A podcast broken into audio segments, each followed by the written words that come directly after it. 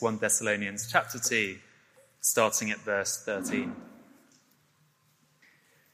Starting at verse thirteen, and we also thank God constantly for this, that when you received the word of God, which you heard from us, you accepted it not as the word of men, but as what it really is, the word of God, which is at work in you believers.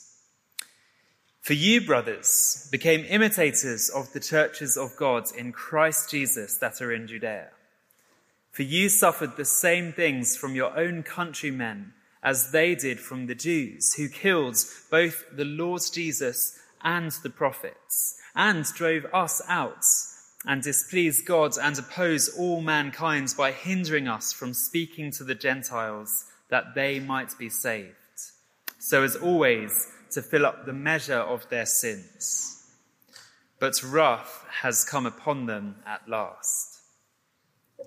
But since we were torn away from you, brothers, for a short time, in person, not in heart, we endeavoured the more eagerly and with great desire to see you face to face, because we wanted to come to you, I, Paul, again and again, but Satan hindered us. For what is our hope or joy or crown of boasting before our Lord Jesus at his coming? Is it not you? For you are our glory and joy. Therefore, when we could bear it no longer, we were willing to be left behind at Athens alone, and we sent Timothy, our brother and God's co-worker in the gospel of Christ, to establish and exhort you in your faith, that no one be moved by these afflictions. For you yourselves know that we are destined for this. For when we were with you, we kept telling you beforehand that we were to suffer affliction, just as it has come to pass, and just as you know. For this reason, when I could bear it no longer, I sent to learn about your faith, for fear that somehow the tempter had tempted you, and our labour would be in vain.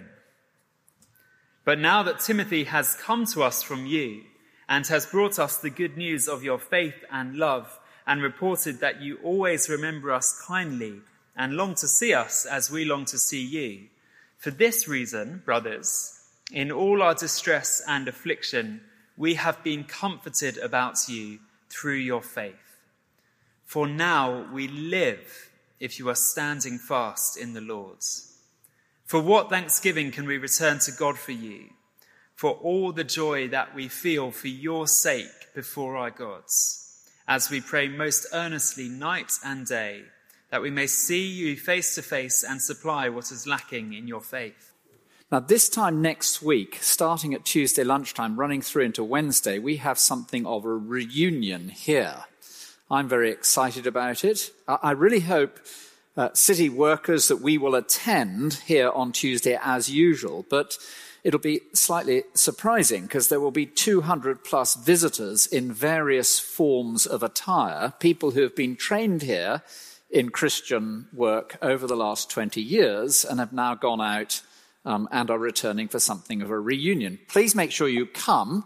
Part of the aim is that they come and experience a normal Tuesday lunchtime like they did when they were working here and being trained here over the years. But there are people coming from France, Latvia, Belgium, Moldova, Kenya, Norwich, and all other places uh, like that from all over the world, which is thrilling. What do you say to three, two hundred church workers who've gone out from here over the last twenty years? What would you say? Now, it just so happens that the two passages we're looking at this week and next are bespoke, perfectly fitted for just such an occasion. Uh, the talk I'm about to give now, I'm going to rehash. I'm afraid we're guinea pigs this afternoon, and uh, and give next Wednesday, Tuesday afternoon when everybody's gone, and then next Tuesday at lunchtime we'll have the other talk. Paul's normal practice, having sown the seed of the Christian message in a place, was to return a month or two later, and he would then go back again and again and again. We find this pattern repeated across the book of Acts. We call the journeys Paul took missionary journeys, that is true, But at the same time, he was equally concerned for establishing the church. When you think about it, it's like any good organization, actually. You have to have the structures in place, even as you advance. People who don't pay attention to that only last one generation. Paul planted the seed of God's gospel word, the message about Jesus. He returned to establish and to encourage. And therefore, it would be right to say that Paul was every bit the church builder just as much as a church planter. Now, in Thessalonica, the letter we're reading now, Paul had been unable to follow his usual pattern. Blocked from returning, he sent Timothy to find out how things were going. And then on Timothy's uh, return from Thessalonica to Paul, now in Athens, Paul writes this letter. And so what we have in our hands is a blueprint, if you like, of Paul's message to any church as he seeks to see it established in the Christian faith. And so what would Paul say to two hundred plus Christian workers, all of whom are in the process of establishing churches across the world? What would Paul say to us? There, there we are in our offices. We're seeking to engage in whatever Christian ministry we're seeking to engage in. What would he say to us about that workplace ministry we're taking part in? Well, this week, as we come to this new section in Paul's letter, he assures the Thessalonians of his confidence that they really are standing firm. Did you notice that beautiful sentence in verse eight of chapter three? It tells us about Paul's passion. He says, "For now we live since," I mean, it could be since he's discovered they really are standing firm, "since you are standing fast in the Lord." Three marks, actually, even as I speak, I think we'll only have time for two, but three marks that a church or an individual is standing fast. One, they accept the apostolic word and see it for what it is. Two, they expect the world's opposition and see it for what it is. Three, they embrace the apostles' work and see it for what it is. The apostolic word. Now, verse thirteen of chapter two is described by one author as an, quote, unambiguous assertion that the gospel Paul preached was the very word of God. We're used to this kind of thing with the prophets of the Old Testament. "Thus says the Lord," they say. We're used to the idea that the disciples of the Lord Jesus, specifically commissioned by him, speak the words of Christ.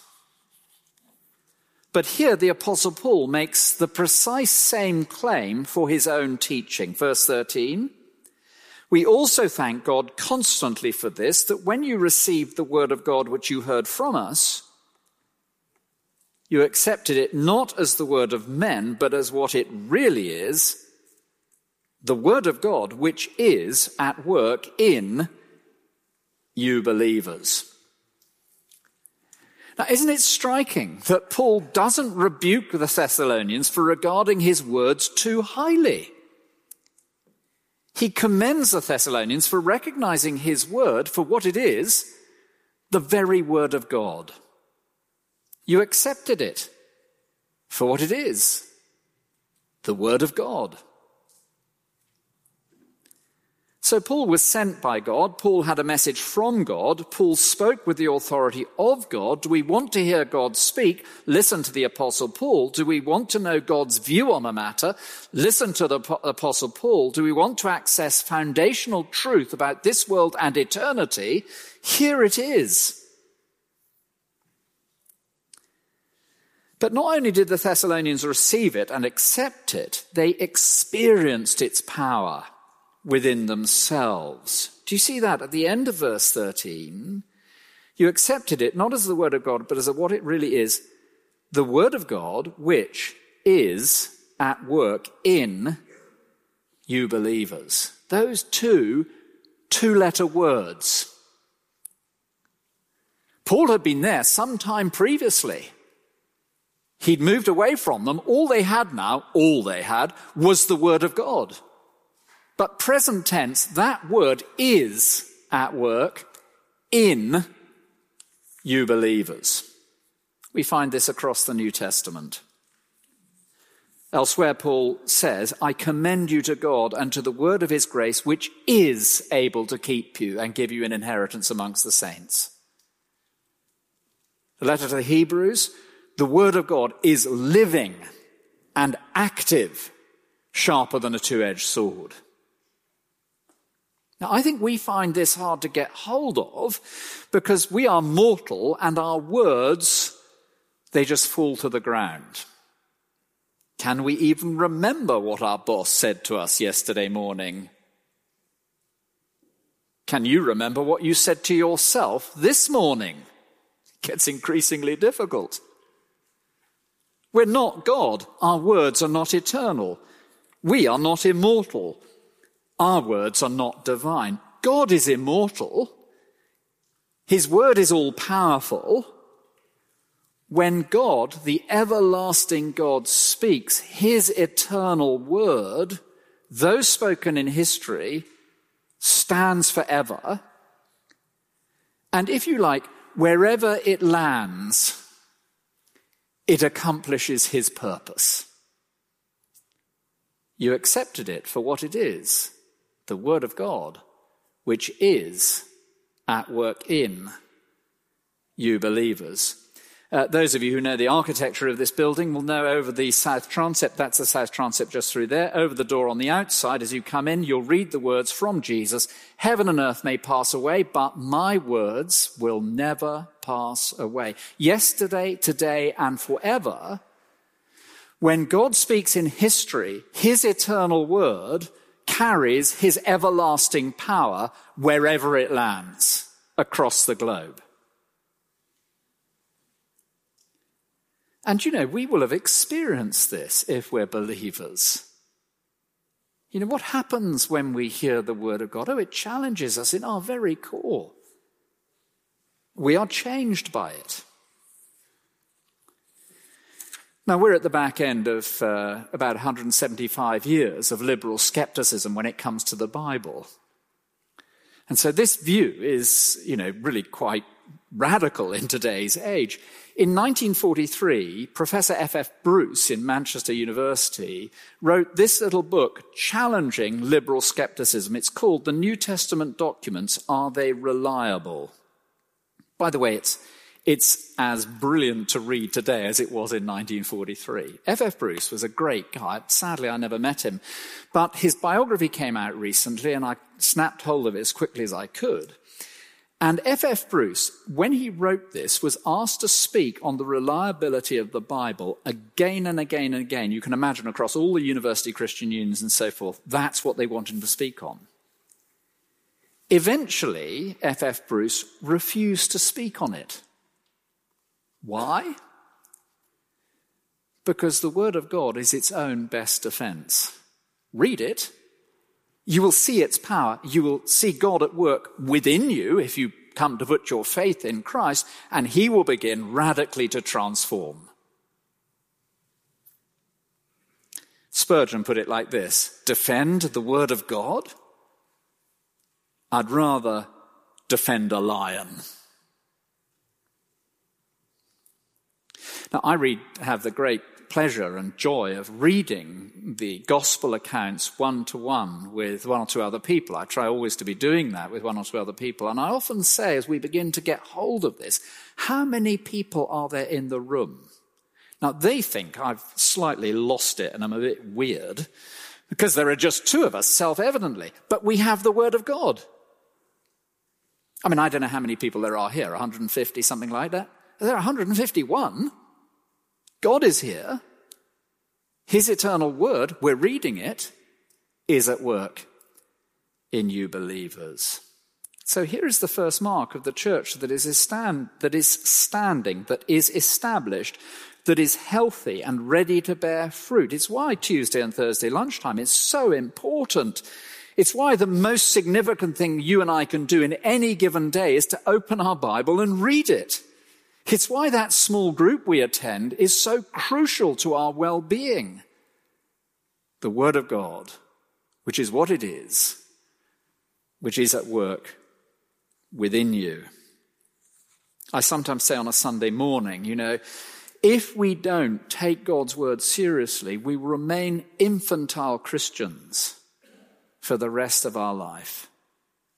And there's nothing worse than a church full of people in remedial. We want to be grown-ups. Then let the word of God loose.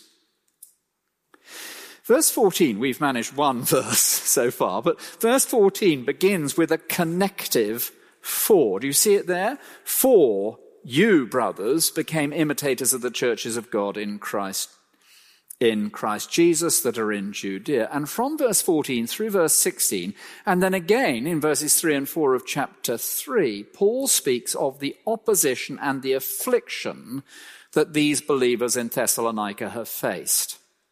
Here is a second mark of health. The word at work within produces an understanding of the world and an expectation of affliction from the world that always hates the good news of Jesus. Now, fourteen through sixteen, and again in chapter three, Paul identifies seven marks of the world's hostility towards the Thessalonians and to all Christian believers. It's important we recognize that this is not anti-Semitic. It's really important to get hold of that. Paul is describing the hostility of the Jews towards the Christian message in Judea, but then he's saying this is normal. It's what the Thessalonians have come to experience from Gentiles now in Macedonia. Here are the marks. The hostility of the world is directed against Jesus. It's directed against those who speak the words of Jesus, whether the prophets of the Old Testament, the apostles of the New. It displeases God. Do you see that there in verse fifteen? They displease God. It is detrimental to human well-being and flourishing. It opposes mankind. It's against humanity. It is sinful and incurs God's judgment. They fill up the measure of their sins. God's wrath has come upon them. He's not saying, phew, thank goodness God's wrath has come upon them, but God's wrath really has come upon them. It's satanic. It's normal. Now, you can see that what Paul is doing is telling us this is normal from verse fourteen. For you, brothers, have become became imitators of the churches of God in Christ Jesus that are in Judea, for you suffered the same things from your own countrymen as they did from the Jews. So the Jewish hostility in Judea has become normal for the Thessalonians there in Macedonia. They experienced the same thing from their own countrymen, who are Gentiles. You can also see that it's normal, this hostility of the world, from verses three and four, back in uh, over in chapter three. For you yourselves know that we were destined for these afflictions. For when we were with you, we kept telling you beforehand that we were to suffer affliction just as it has come to pass and just as you know. That's great, isn't it? There's no small print with Jesus, no hidden clause in the contract. Jesus told us, if the world hates you, know that it hated me first. This hostile opposition, this affliction and hostility to the Christian gospel is the constant experience of every Christian in every generation since the arrival of Jesus Christ. It's always been the way. And Jesus explained it like this. Light has come into the world, but people love darkness rather than light because their deeds were evil. People will do anything to suppress the truth of the gospel. The truth of Jesus is so good. Nonetheless, men and women see God's powerful word challenging and demanding change. And the mark of sin, I will not submit to God. And so by their unrighteousness, people suppress the truth, as Paul puts it elsewhere. In Thessalonica, they formed a mob. They set the city in uproar. They attacked Jason's house. They dragged Jason out of his house because he'd been given hospitality to Paul. They put Jason in front of the town magistrates on trumped-up charges of saying there's a different king to Caesar. But if we are genuinely Christian, this will be our experience. It's normal. It's a sign of God's word at work, and it's been the experience of every attempt to advance the Christian gospel down through history. People resist it. I don't know about you, but we kind of, I think a lot of people, we like to think that there's a, uh, there was a golden age where the Christian message advanced forward unimpeded with no opposition. There's never been such an age. The word enables us to understand the world, and the word is always opposed by the world. We planted and st- sought to start, I mean, any number of churches across the city and across London over the last twenty-five years. And in every case, there have been obstacles. And it's been opposed. And there's been hostility. But notice the other ways that Paul describes the opposition of the world to the word. Verse fifteen is very striking, isn't it? For you suffered the same things from your own countrymen as they did from the Jews, who killed both the Lord Jesus and the prophets and drove us out and displeased God and oppose all humanity by hindering us from speaking to the Gentiles that they might be saved. In other words, opposition to the advance of the Christian message is anti-humanitarian. It stands against human flourishing. It prevents human well-being. Of course.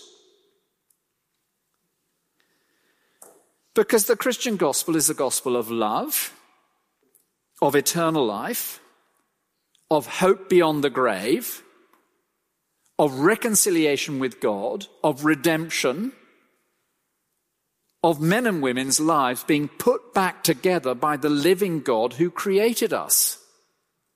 And so to oppose it is to oppose all humanity. Uh, we could explore this from so many different angles, couldn't we? I mean, you think of where human rights comes from. It comes from the Christian gospel. That's where it comes from. Oppose the Christian gospel, and we move back into an age of de-civilization. Uh, where does the, the, the catchphrase, in utmost good faith, come from? Or, my word is my bond? I, I'm sure you know that. I mean, it's the watchword of the city, and particularly the insurance market. Where does it come from? The teaching of Jesus. Oppose the teaching of Jesus. It is anti-human flourishing. Certainly bad for business.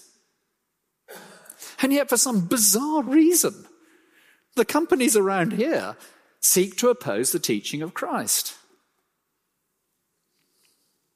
And the Apostle Paul, it's anti-humanitarian. He also pushes it further, and he describes attempts to prevent him visiting the Thessalonians as Satan opposing us.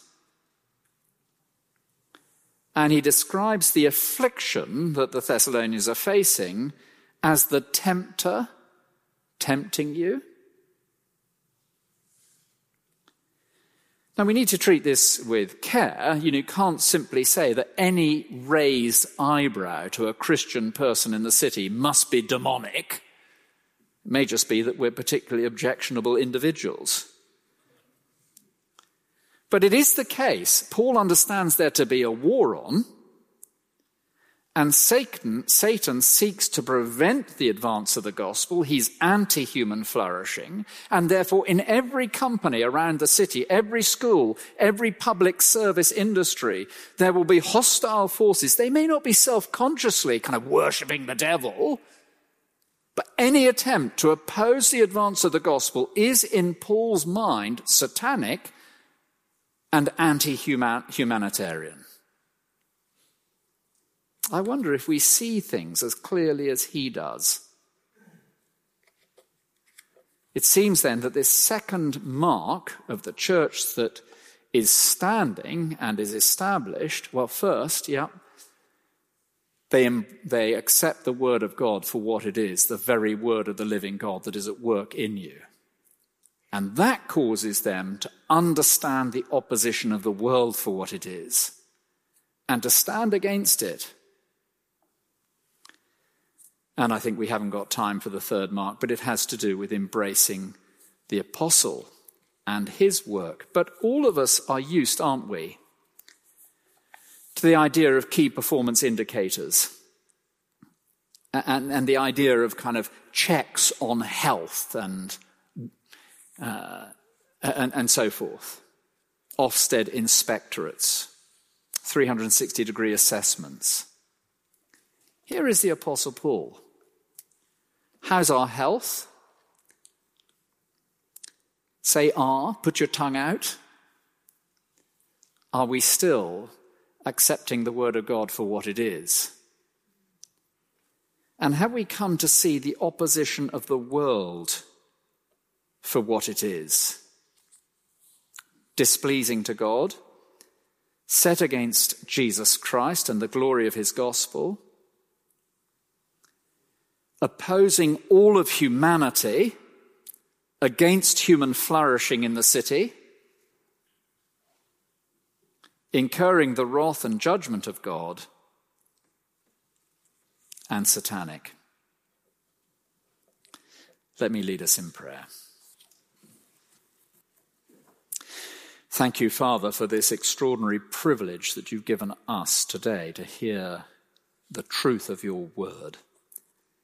We thank you for this promise that your everlasting word is at work in us, even as we read it and consider it. We pray that you would have mercy on the world around us with all the different forms of opposition to the advance of the Christian gospel. Please help us to see it for what it is. And I pray that you would help each one of us to embrace the apostolic ministry, the work of the Christian gospel, for all the joy and delight that it brings. In Jesus' name, amen.